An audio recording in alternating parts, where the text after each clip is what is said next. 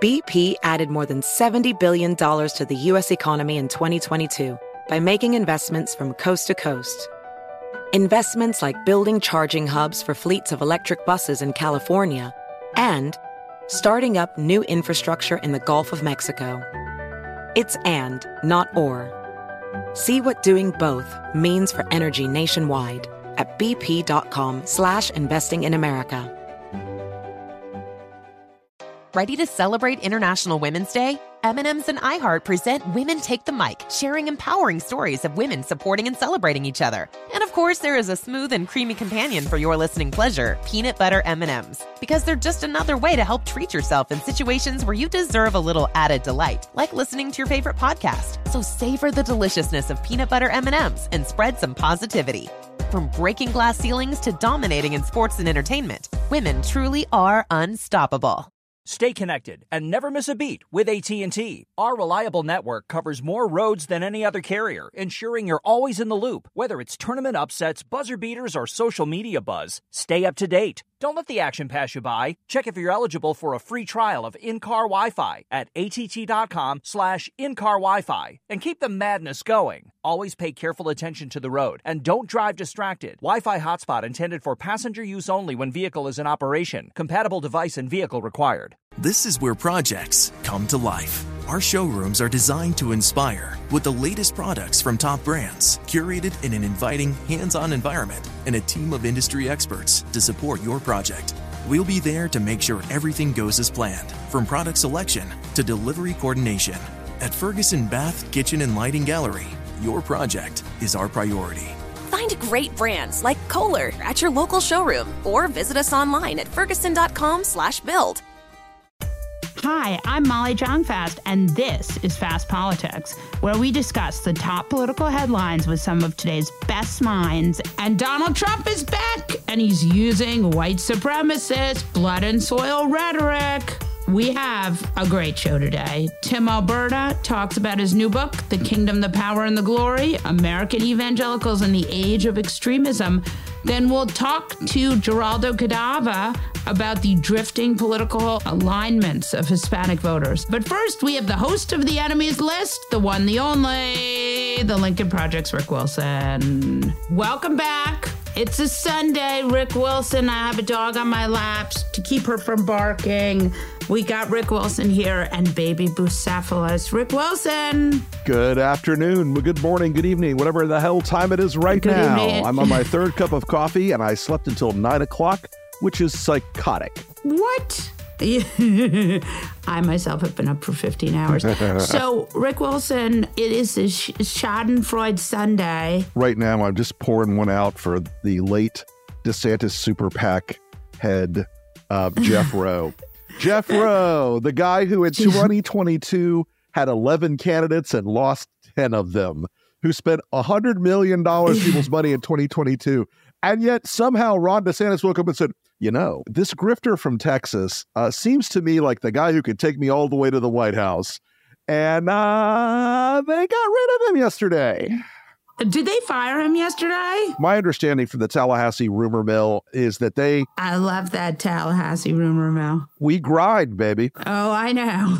That they shit-canned him, fired him, kicked his ass to the curb, told him to get the fuck out, pack your shit, have a security guard walk him out of the building, essentially. Now, folks, don't cry for Jeff Roe. Yeah, because he has millions of donor dollars. Because of the $80+ million that have been spent by Ron DeSantis, 67 cents of every dollar, from what I am told, has run through the companies of Jeff Roe. So Jeff is okay. He's going to cry his way all to go private jet shopping by the end of this. To Aspen. Yeah, exactly. That's incredible. Congratulations, Jeff Roe. You know, look, I am just happy that money didn't go to making Ron DeSantis the president. I want to stop for a minute and just muse on Ron DeSantis's bad judgment for 2 seconds, because Ron DeSantis, if he didn't have bad judgment, he had no judgment at all. Right. But I mean, I want to talk about the fact that he wore those cowboy boots to every event because they made him 1.5 inches taller, 2 inches taller. Did he think that no one would ever notice that? Look, there's a lot of vanity in all political candidates, and I've seen it in various ways. And I will tell you one of the moments of vanity that is also relevant to another story this week. So when I worked for Rudy in City Hall as a senior advisor to the mayor, whatever the fuck I did, I don't know. You mean America's mayor? Oh, yes. This is in 1999. I remember one day. By the way, I just want to pause for a second and say that while you were working for Rudy, I was hating Rudy for arresting homeless people. Continue. I just want to point that out because I get so few moments right here. Continue. Well, he mostly wanted them to stop pooping on your stoop, but okay. Long story short, right. Moving on to the connection of vanity to Rudy to DeSantis, and there, Rudy off the mayor's office, there was this little tiny, like a mini kitchenette, kind of like a refrigerator and a sink and a little thing, and the stairs that led down to his secret office in the basement, right? And I remember one day, I was talking to somebody and we stepped into that little cubicle because there was a big meeting going on in the room. We were figuring something out. And I looked over on this little like countertop and I see this thing called Topic, Toppik. And I'm like, what the fuck is that? I looked at it and that was that spray on hair that Rudy was using at the time. And that Stephen Miller showed up on TV using that one day. And as a bald dude, I started to laugh hysterically. But it really tells you what vanity does to these people. It fucks them up. They do things like, oh, no one will ever notice I'm wearing platform cowboy boots with lifts inside. No one will ever pick up on that. So let's segue from that to one Rudolph Giuliani. There have been a number of bad weeks in a row for Rudy, but I think this might be the baddest. Rudy, as I have said for some time now, he is a proof case for everything Trump touches dies. The rule never fails. So he owes Ruby Moss and Shea Friedman $148 million. And I'm thinking right now that Rudy cannot do enough cameos at $75 a whack in the remaining years of his life to complete this assignment. My rough math is that the actuarial tables will catch up before he can do enough cameos to pay them off. But again, I mean, cameos, as we've seen from this week from everybody's favorite George Santos, who has a lot of Botox, but actually I think looks pretty good, though I would have skipped out on the lip filler. He looks really good if he's 80. He looks less good if he's actually. We're on Fast Cosmetics now. Yeah. I'm sorry. I'm in trouble. Okay, we won't talk about his lip fillers anymore, but George Santos did prove that you can actually make quite a lot of money on Cameo, but maybe not forever. Look, I think George Santos is, you know, his 15 minutes are just about up. The market for people buying ironic cameos is de minimis. I don't think we're going to end up with an industry segment of former congressional cameos. Fabulous Brazilian criminals with a secret drag identity. But look, this idea that there's this alternate world on the far right or on the MAGA right where they have an economic ability to support the madness of these people, it's just not there. I was actually thinking about that because this weekend there was a Turning Point USA event. In your state, the great state of maybe it's time to move. And by the way, if I lived in the state where all the bad stuff was happening most of the time, personally, you know, but anyway, where Roseanne gave quite a long speech that was quite crazy. The photo of Roseanne and the QAnon shaman together.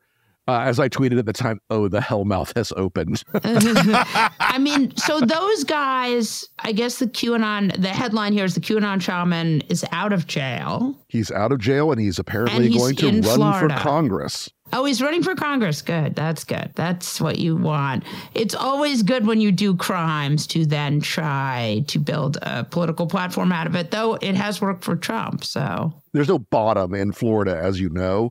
So, So essentially, since the chairman of the Republican Party, who is of Florida, who is still holding on to his job, Christian Ziegler and his wife, Bridget, who is one of the founders of Moms for Liberty. Yes, I don't think it's called Moms for Liberty. I'm pretty sure it's called Moms for Liberty. Fact check.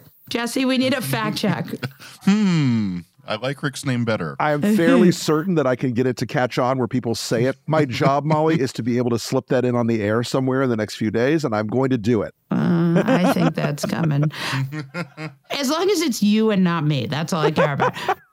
Bridget Ziegler, very attractive, involved in a threesome because everyone in Florida is into weird, sketchy sexual shit. Not that I'm casting aspersions. That's a throwback to earlier when I said dispersions and everyone got mad at me. Continue. We were out dinner with a friend a couple weeks ago, and we're talking about this big bathroom renovation we did this year. And he goes, oh, you have to watch this HBO series called How to Build a Sex Room. I'm like, do we though? do we though? Wait, that's a series on HBO? What is happening over at HBO? One of the streamers. What is happening is Florida is taking over all of my cable channels. You degenerates down in Florida. You guys have to clean it up so you can come to New York. But I do think a really good point here is that chair of the Republican Party of Florida trying to hold up the party for $2 million, right? That's, he wants $2 million in order to leave, right? Everyone in the state, okay? God, it makes my guts churn to do this. I will give Ron DeSantis a tiny little shred of credit. The day the story came out, Ron DeSantis, or maybe the next morning, said he should step down. He could actually make him step down, though, right? He cannot. Oh. The governor does not have that power under the Florida party bylaws. Oh. It has to be done by the executive committee. And here's why it hasn't happened. Because Ziegler is now being advised by Steve Bannon and Corey Lewandowski, who are telling him, hold it up. You could be a MAGA hero. If you sustain this, you'll be a MAGA hero, and everyone will believe that you are. So the next day, Ziegler goes out and says, and if having a threesome is wrong, Corey Lewandowski doesn't want to be right. No, indeed. Yes, continue. But with Corey's case. And if a woman is wrong. I really do have to advise Corey that under at least New Hampshire and Massachusetts law, the threesome cannot include a farm animal. Right. Stop, Corey, stop.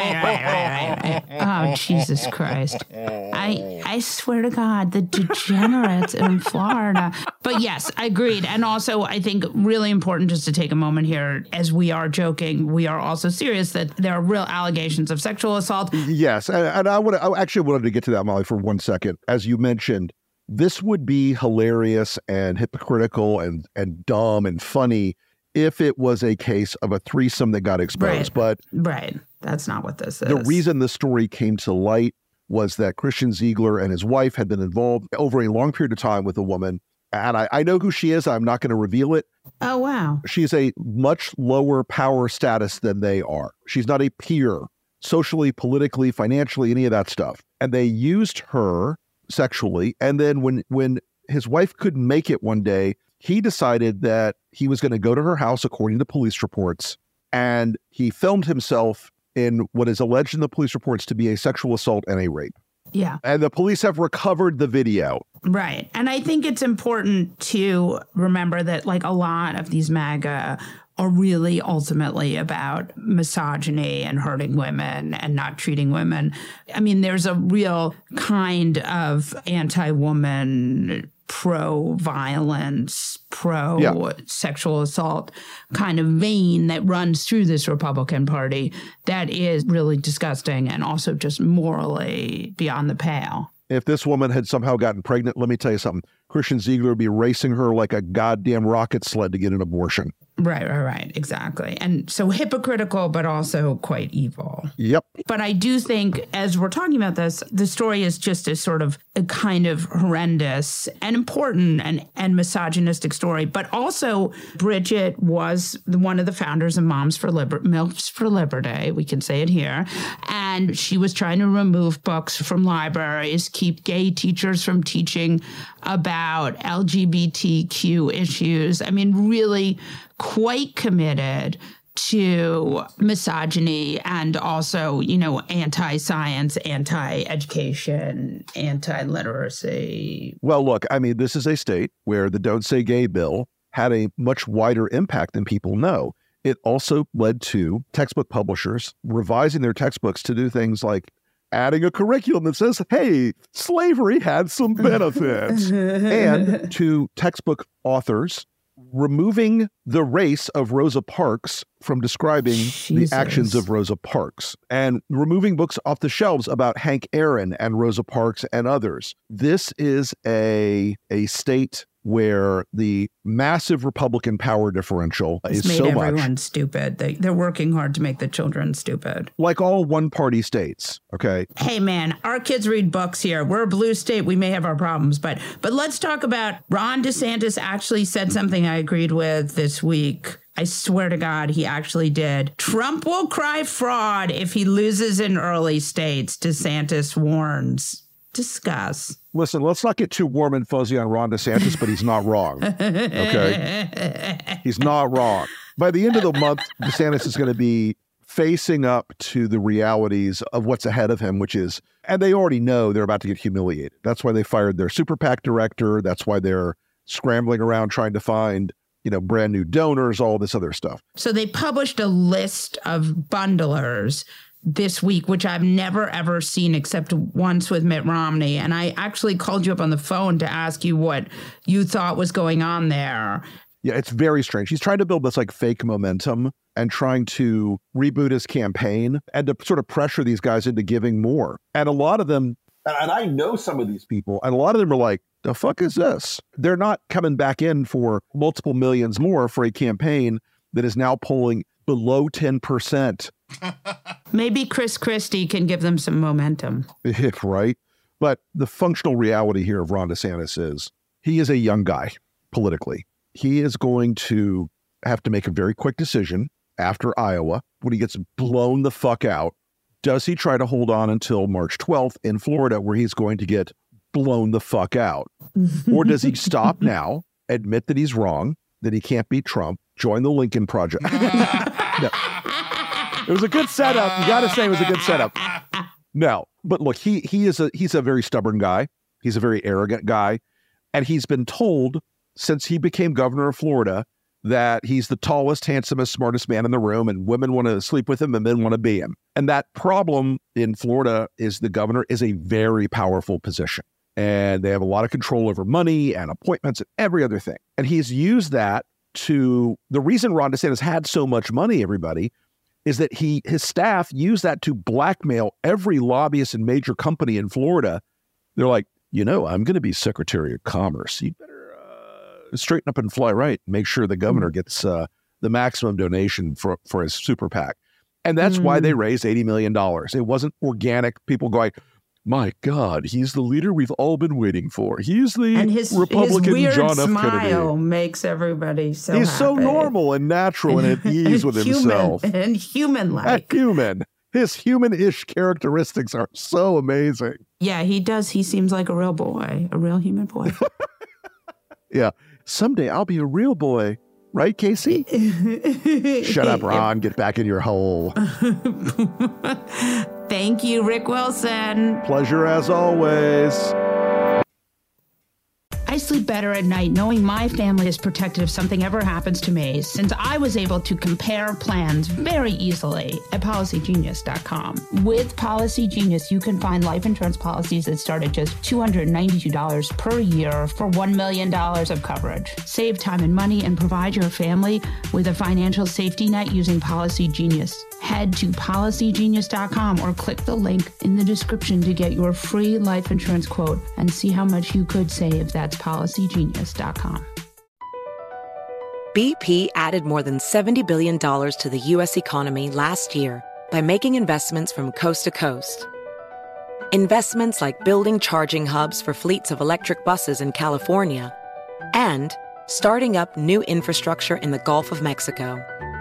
It's and, not or. See what doing both means for energy nationwide at bp.com/investing in America. Hey guys, it's Rich Davis from Covino and Rich here to tell you the national sales event is on at your Toyota dealer, making now the perfect time to get a great deal on a dependable new SUV like an adventure-ready RAV4.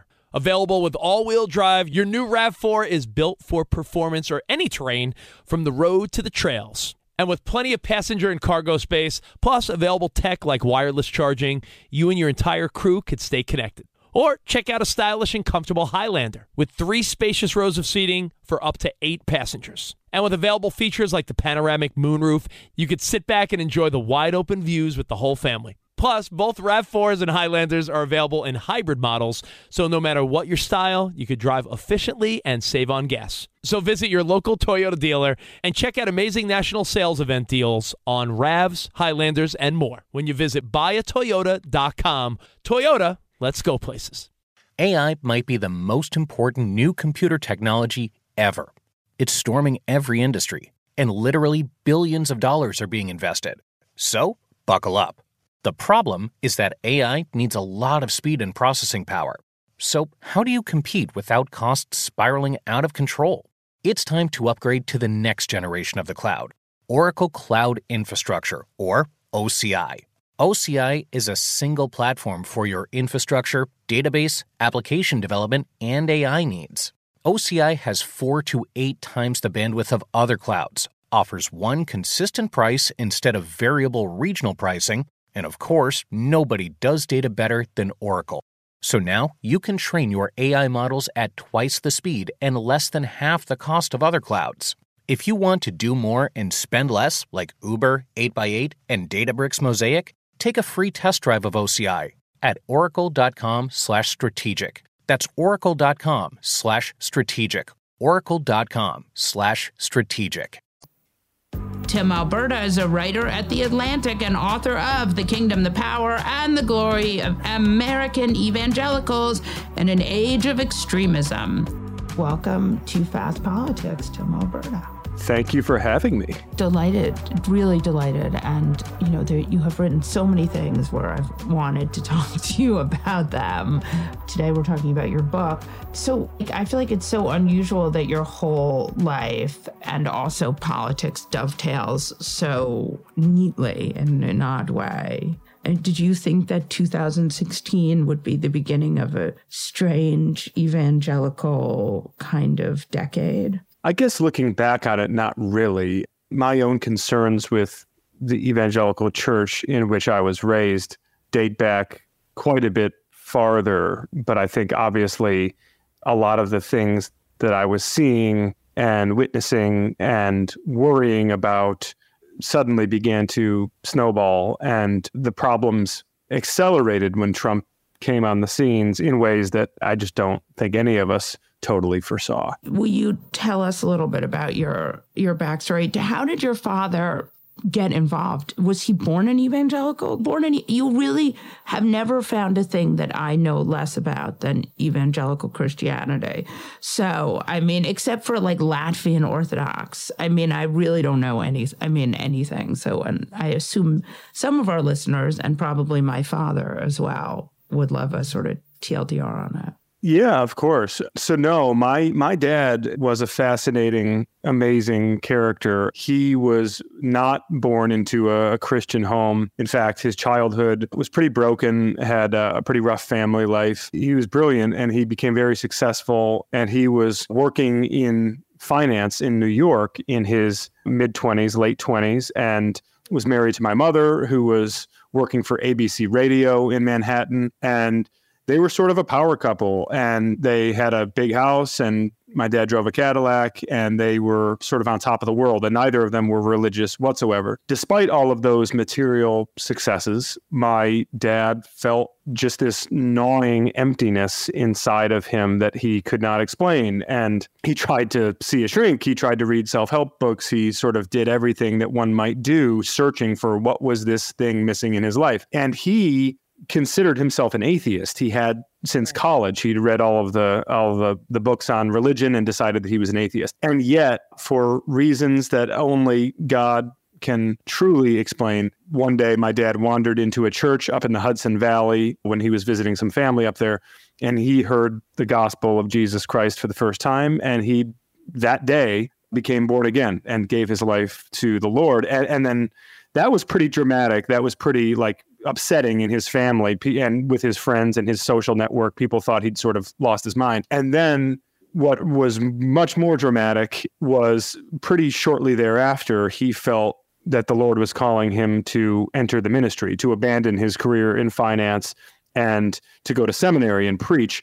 And at that point, people were like actually worried about him, like thinking that he'd pretty much gone off the deep end. But that is sort of the origin story in many ways of my family, because my folks gave up everything, their very lucrative careers, and they just followed God's calling to preach. And they traveled around the country and lived a very penniless, modest existence, and eventually put down roots at a church in Michigan outside of Detroit. And that's where I grew up. So I grew up very much steeped in the evangelical subculture as a result of my parents' own conversion experience. Wow. Yeah. And my parents just drank to fill the emptiness, but I do appreciate that. Wow.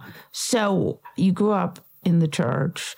You had always sort of seen this coming. I mean, there's a story of you at your father's funeral. Would you tell us that story and explain a little bit about what happened there? Yeah. So I'd grown up in the church. I mean, like physically, literally grew up inside the church because my mom was on the staff there as well. And, you know, that was my tribe. It was my community. And so my entire childhood, my entire adolescence was spent in the church. And I love a lot of the people there to this day. There are a lot of really wonderful, amazing people who do not fit the sort of ugly caricature of, you know, what it means to be a sort of bloodthirsty MAGA evangelical. But, you know, as I said earlier, there were things that I saw, that I observed as I was growing up that kind of, I don't know, my antenna went up and it just made me uncomfortable. And I wondered, like, what is the church really? What is it supposed to be? And are we being faithful to that? And so I sort of always kept those things to myself. But, you know, I left and I moved to Washington and I did my work as a reporter. And eventually I wound up writing this book a few years ago on Donald Trump and his takeover of the Republican Party. And I was, you know, very critical of Trump in that book and critical of many of his sort of evangelical allies for selling out in support of him. And it just so happens, Molly, that right when the book came out, my dad died, like very unexpectedly, just a few days after the book came out. And so when I went back to Michigan to our home church, where he had been the pastor of this church for more than 25 years, I went back for the funeral. And because the book was in the news and because Trump was tweeting about it and Rush Limbaugh was talking about it on his show and all of this, a number of people at the funeral, at the visitation, just they wanted to argue with me about politics. They just, you know, they'd come up and I kept thinking that they were coming up to, you know, give me a hug or, you know, give their condolences or whatever. And lots of people did do that. But then there were also others who sensed an opening there, saw an opportunity to try and kind of stick it to me. And it was beyond being just sort of gross and inappropriate. It was really eye-opening because for me, it was this kind of moment of clarity where you realize, oh, wow, like this has gotten, like we are not just off the tracks. We are like off the reservation. We've entered a completely different dimension here of what is the evangelical world doing? And have I willingly turned a blind eye to just how bad this has gotten? And I think the answer was yes. And so in many ways, this book is sort of my trying to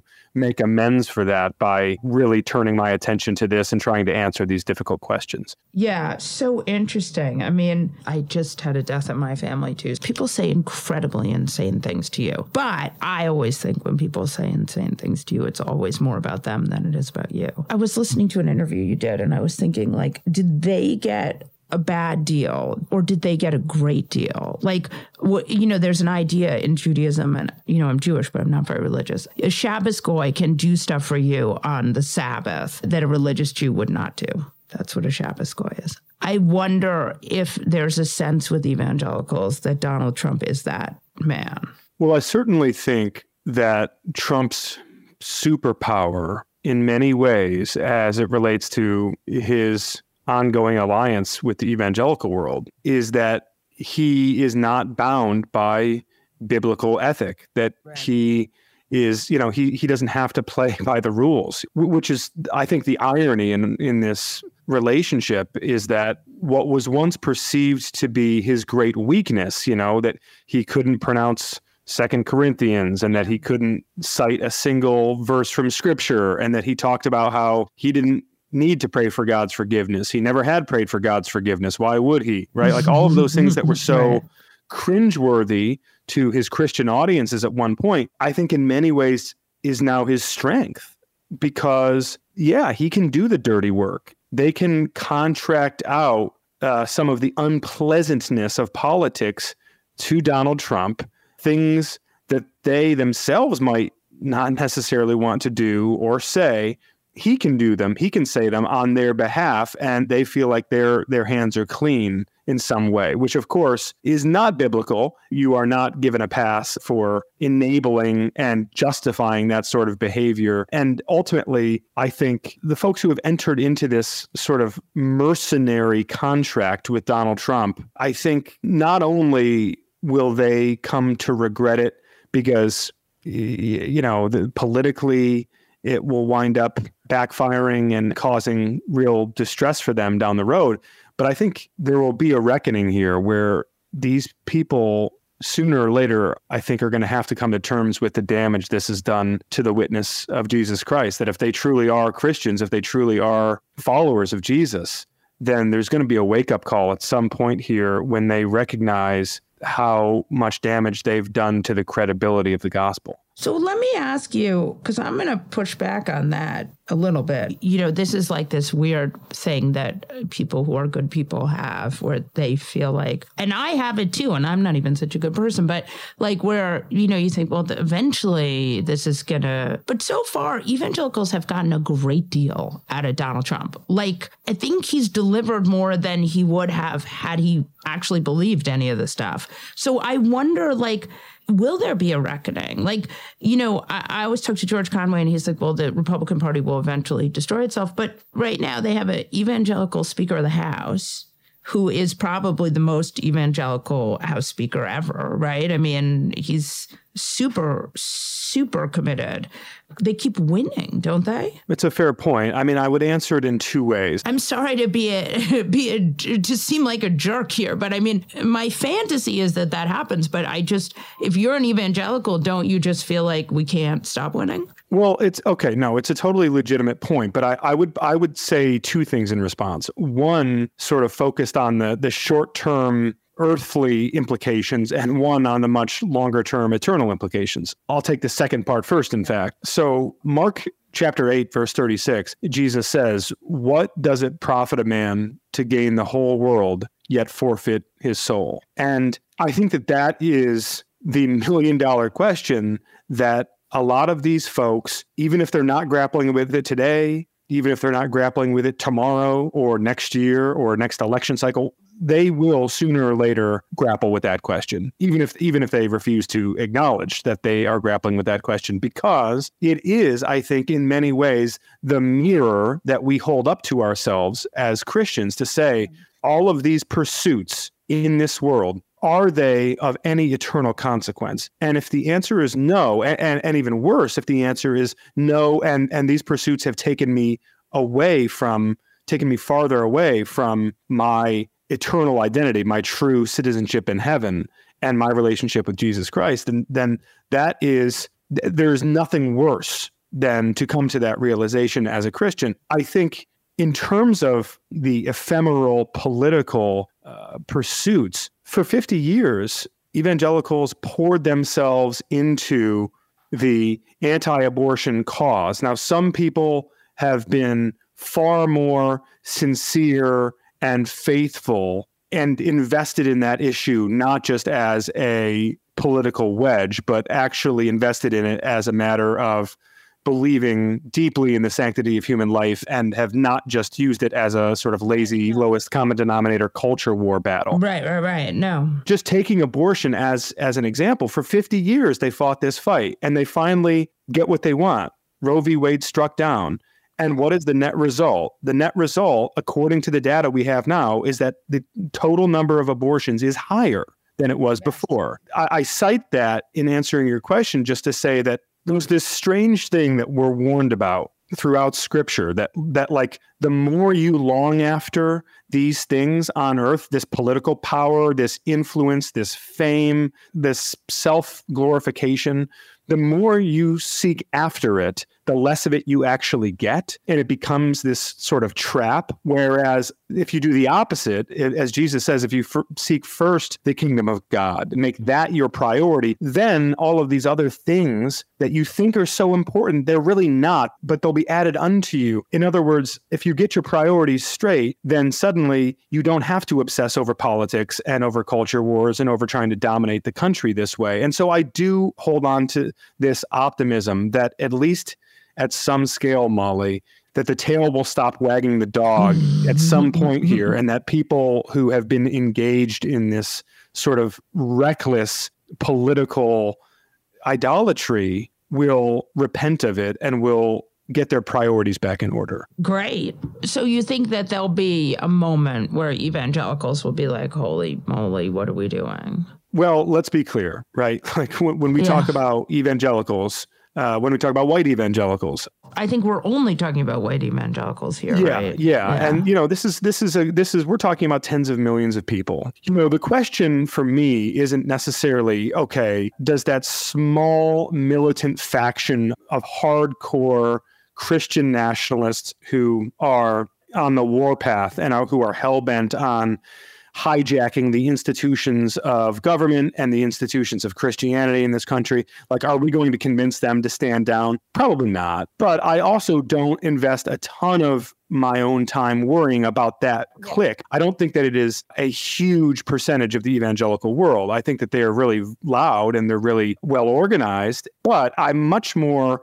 concentrating on the masses of evangelicals who are sort of a little bit homeless right now. Like they're not people who are ever going to be like culturally and politically left, but they're also somewhere deep in their psyche and in their spirit pretty unsettled by what's happened in Republican politics and by who Donald Trump is, and really questioning, like, do they have any business, any home in this Republican Party? I think that identity crisis, that political and cultural identity crisis in the evangelical world right now, that's what I'm writing the book about. And I'm thinking about the many millions of people who I think are genuinely on the fence and who are in a place where they could sort of break either way. Like they could be convinced to sort of buy into the far right Christian nationalist stuff, or they could be sort of brought back a little bit, and with the help of their pastors and with the help of a healthy church environment could be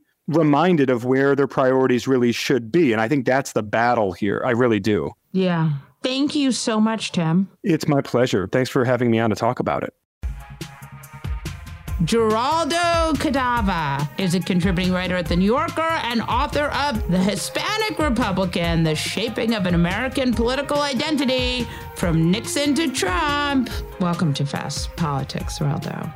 Thank you. It's great to be here. I read your article in The New Yorker. I was like, we have to talk about this right away. So you are a professor of history and Latin studies at Northwestern, and you've written books, but this story is really important. And you've been writing about the Donald Trump's push for Latino voters. So talk to me about this. Yeah, I think it was, you know, a major story after the 2020 election. One of the main takeaways was that Latinos had different political ideologies and that not all Latinos thought or believed the same thing. That was one of the big stories coming out of 2020, I think. And ever since, we've been kind of checking the temperature of those stories for a while with the 2022 midterms, how would that go, special elections in California and elsewhere. And then I think, you know, we're gearing up for the 2024 campaign and trying to see where that story will go. And, you know, if it continues, it would be something major and represent a pretty important shift, I think, in American politics,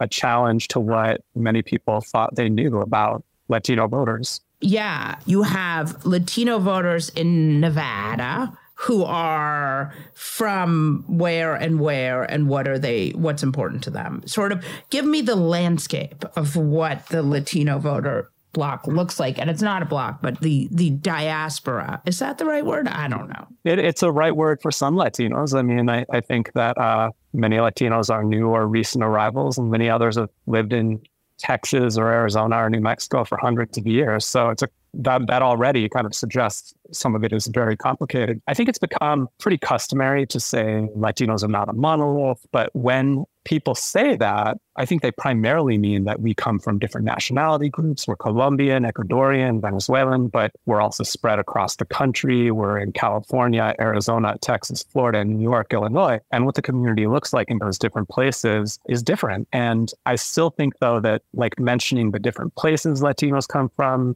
mentioning the different nationality groups, that only really begins to scratch the surface of all of the ways in which we're different. I mean, we're citizens and non-citizens. That gets to your point about diaspora versus people who've been here for hundreds of years, but we're also urban, rural, religious, non-religious, Democrat, Republican. So all of these, I mean, we're young, we're old, we're all over the place. I mean, which in a lot of ways makes us like any other demographic group in America. But I think it's still a process of continuing to persuade Americans that we really are different and varied. And gosh, I didn't even mention like white, black, indigenous, occupying every point along an ethnic and racial spectrum. So all of these are the ways in which Latinos are different. I think we do need to dig a little deeper than just noting that we're from different nationality groups and live in different parts of the country, because there are all sorts of complexities, even within particular geographies and nationality groups.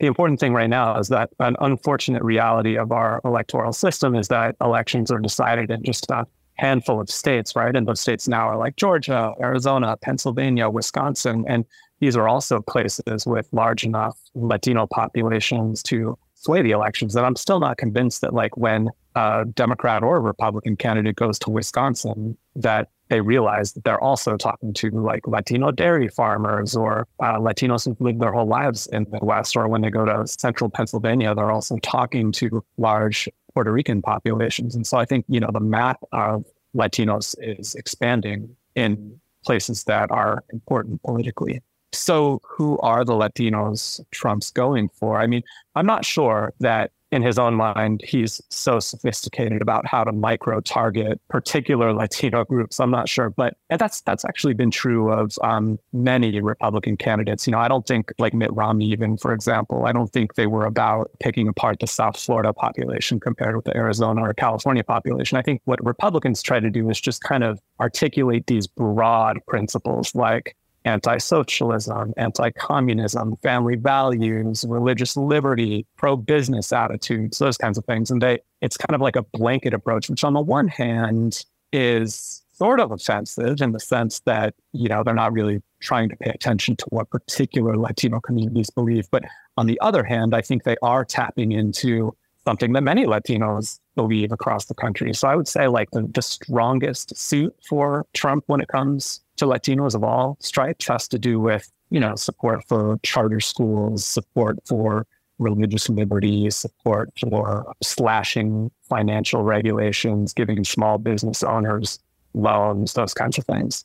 So, and the goal is to sort of get Latino voters in Nevada, Arizona, Florida, right? Yeah, that is the goal. I mean, I think, you know, the approach for Republicans for a long time has really been to kind of like deal away just enough of the Latino vote to win narrow elections. I do feel like for Republicans generally now, that calculus is shifting a little bit. And it seems like they really are trying to make a play for Latinos everywhere. And, you know, that's interesting because it has never happened. I mean, and that's important probably for listeners to understand. I mean, the reason that there's so much attention to this story is that we're not talking about Republicans winning the Latino vote. We're talking about Republicans just improving their performance among Latinos. And, you know, historically, the average Latino support for Republicans has been somewhere between like a quarter and a third of the Latino population. And obviously, that's not amazing. I mean, that's not something that any party trying to get to 50% should be doing somersaults about or anything. But like as that number creeps up to 38%, which is what Trump won in 2020, or if recent polls. Oh, and by the way, Molly, I know how much you love polls. I'm talking because we should put all of our stock and all of our hopes and dreams into these polls. When we're talking about polls, because I do want to like bring this up because I do hate polls. But in that last midterm election, there was a lot of polling that said that Democrats were going to lose the Latino vote, and they didn't. Right. Right. Absolutely. And, you know, I think there actually has been a lot of arguing about exactly how Latinos voted. You know, I think from the Democrats' perspective, between 2020 and 2022, they had grown so tired and frustrated with the story that Latinos are fleeing from the Democratic Party and running toward Republicans that they were prepared to see even a stalemate as, and by stalemate, again, I don't mean 50-50, I mean like holding stable between 2020 and 2022. They were prepared to declare victory. Now, you did see a lot of like Latino advocacy organizations like Unidos US and Latino pollsters, Democratic pollsters like Matt Barreto and others talking about, oh, you know, Latinos came home in the 2022 midterm election. They came back. We told you that this narrative was crazy. But the more analysis was done of actual voting results after the 2022 midterms by firms like Equis Research, Catalyst, and others, the picture that emerged was that, yes, there was not a red wave as many had been fearing or anticipating, but Democrat or Latinos also did not come home to Democrats. It was, as Carlos Odio from Equis Research, and for your listeners, I mean, I think I would just say that Carlos Odio at Equis Research, they do amazing work, and they're some Latino analysts, high quality. You should be paying attention to them. Yeah. Nonpartisan. I mean, they're Democrats. They were, you know, I think Stephanie Valencia and Carlos Odio, they both worked in the Obama administration. They are Democrats, but they aren't, I think, partisan in their approach to reading data about Latinos. And, you know, their conclusion was that the 2022 midterms largely offered a picture of stability and that, yes, there wasn't further erosion, but nor was there kind of like coming back to the Democratic Party. That might look a little bit different in places like Nevada or Arizona, where Democrats were really eager to say that Latinos won the election there. But, you know, I've also seen interesting analyses that have said that the real difference in 2022 in places like Arizona and Nevada was, you know, white liberals, white progressives kind of overperforming for Democrats. And that even in those places, the Latino vote was about the same as it was in 2020. Right. So you didn't lose them. You might not have grown, but you didn't lose them. If you're talking about Republicans, yes, you didn't continue to win Latino support, but you didn't lose them. And if you're talking about Democrats, they didn't come home, but nor did they, you know, move further to the right. It is an off year election, too, which I think is an important data point. But can we talk about Univision? What's happened with Univision? Because this is really interesting. So what has happened with Univision? It is interesting. And, you know, I think it's kind of indicative. The Democrats' response to that, the liberal Latinos' response to what happened at Univision was, to my mind, at least like indicative of part of their problem. So basically what happened is that Univision, for the first time in 22 years, as their executives have pointed out, did an interview with a current or former U.S. president or who was a Republican, a former or current Republican candidate or president. This is confusing when talking about Trump because he's both a former president and a candidate. So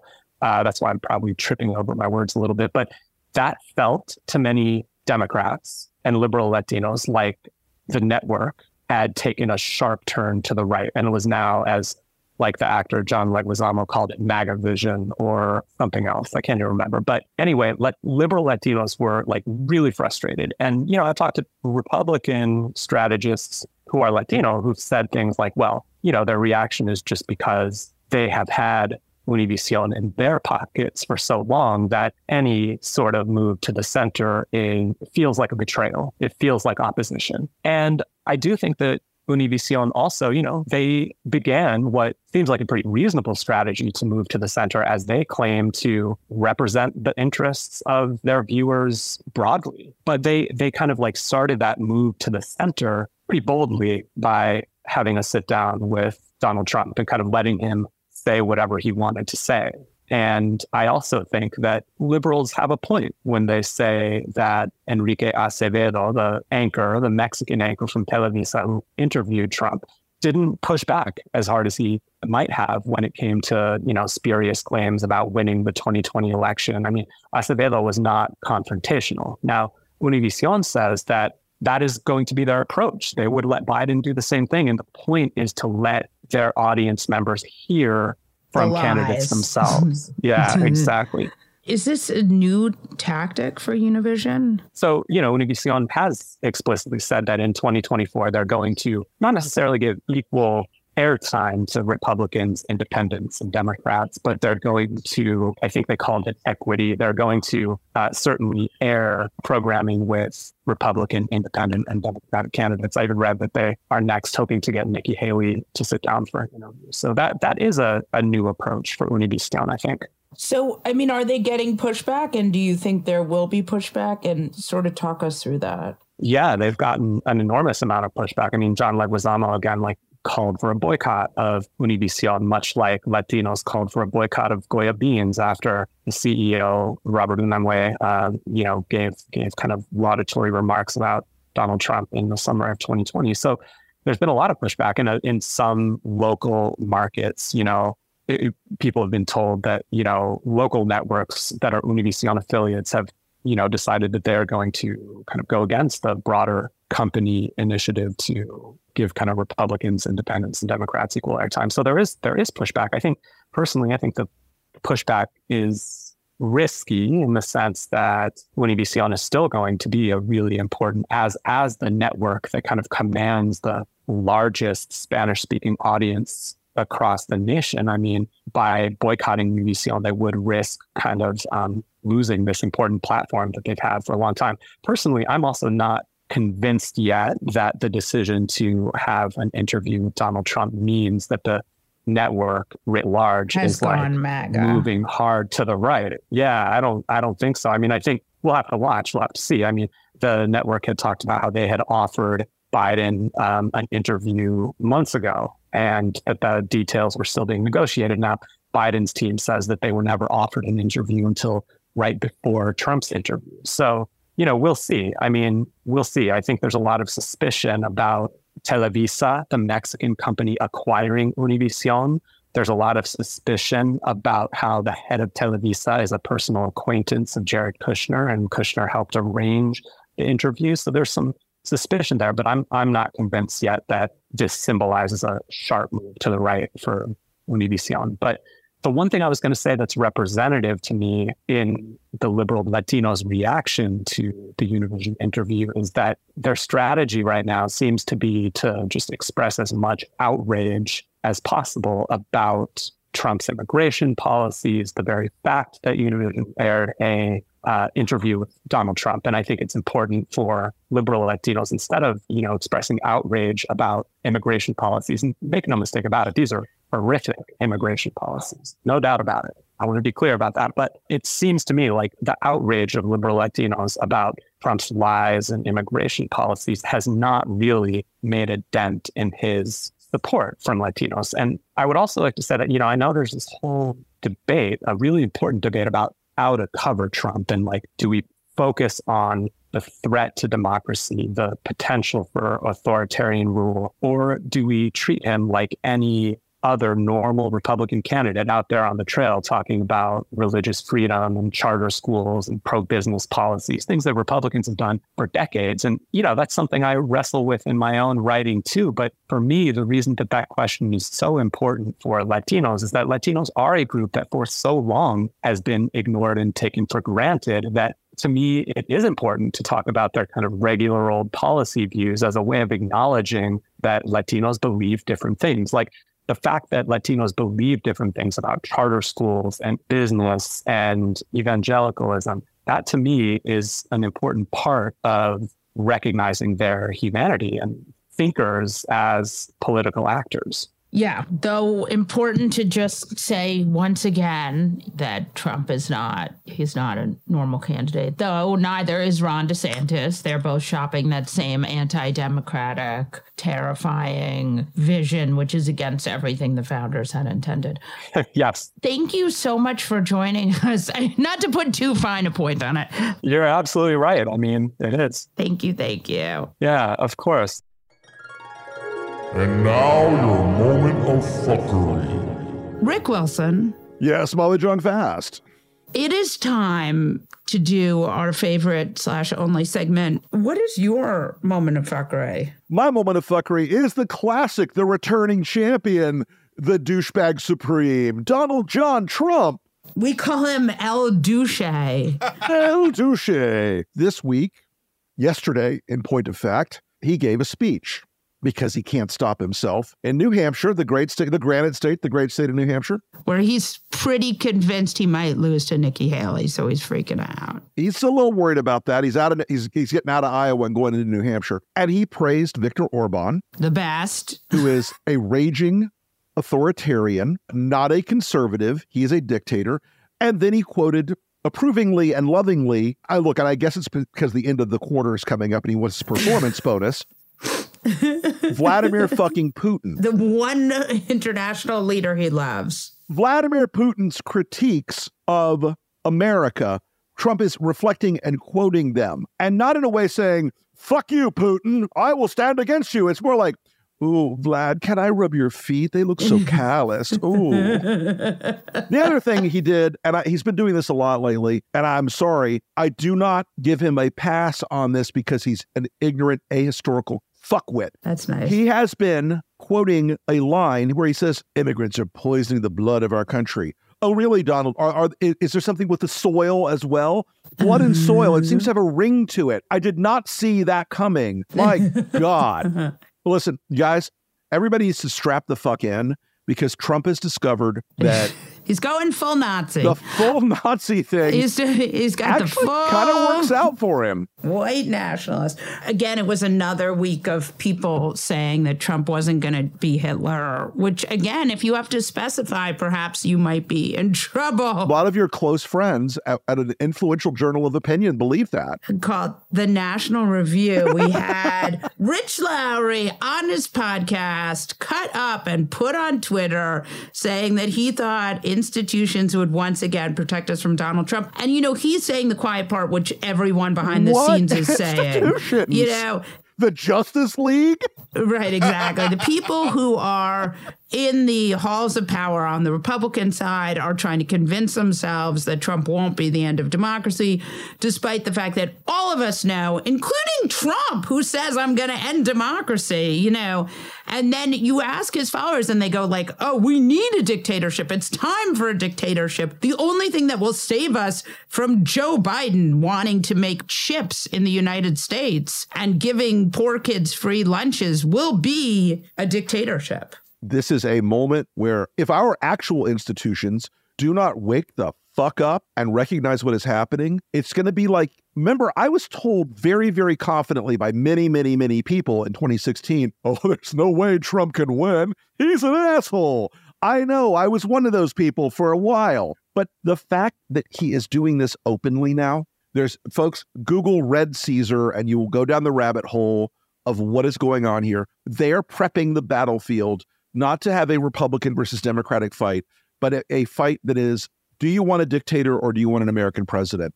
And there are, unfortunately, 70 million Americans who want a dictator, or they think it's going to work out for them. Right, exactly. I don't think they want a dictator, but I don't think they understand what a dictator means. Yeah, we are not in a great spot right now as a nation. Not in a great spot. We are not in a good place right now. And if people don't start, I think the technical term is waking the fuck up, we are going to have a real bad very experience. Un-merry Christmas. Yeah. As many people are saying. Christmas 2024 might not look like anything you've ever imagined before, because they'll be salivating to begin the 1,000-year Reich of Trump. The good news is we'll be in Gitmo. Well, speak for yourself. I have a getaway plan.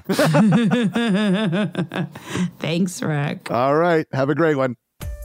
That's it for this episode of Fast Politics. Tune in every Monday, Wednesday, and Friday to hear the best minds in politics make sense of all this chaos. If you enjoyed what you've heard, please send it to a friend and keep the conversation going. And again, thanks for listening. Ready to celebrate International Women's Day? M&M's and iHeart present Women Take the Mic, sharing empowering stories of women supporting and celebrating each other. And of course, there is a smooth and creamy companion for your listening pleasure, peanut butter M&M's, because they're just another way to help treat yourself in situations where you deserve a little added delight, like listening to your favorite podcast. So savor the deliciousness of peanut butter M&M's and spread some positivity. From breaking glass ceilings to dominating in sports and entertainment, women truly are unstoppable.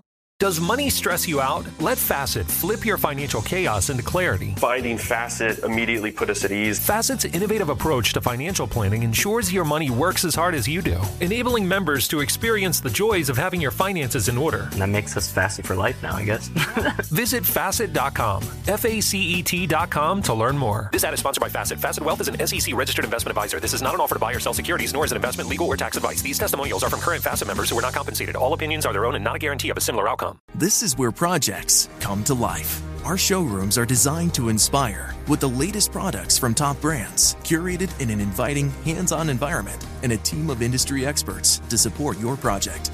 We'll be there to make sure everything goes as planned, from product selection to delivery coordination. At Ferguson Bath, Kitchen, and Lighting Gallery, your project is our priority. Find great brands like Bosch at your local showroom or visit us online at ferguson.com/build. Farm to store in days, not weeks. That's 80 Acres Farms. Did you know most salads travel over 2,000 miles to reach your plate? But not 80 Acres Farms. Their crisp salad greens and herbs are food less traveled. They stay fresher for longer in your fridge. My salad lasts all week long, which means less food waste and easy meal planning. Oh, and did I mention there's zero need to wash these greens? Because 80 Acres Farms uses zero pesticides. Visit 80acresfarms.com to learn more and find their salads and salad kits at your local Harris Teeter.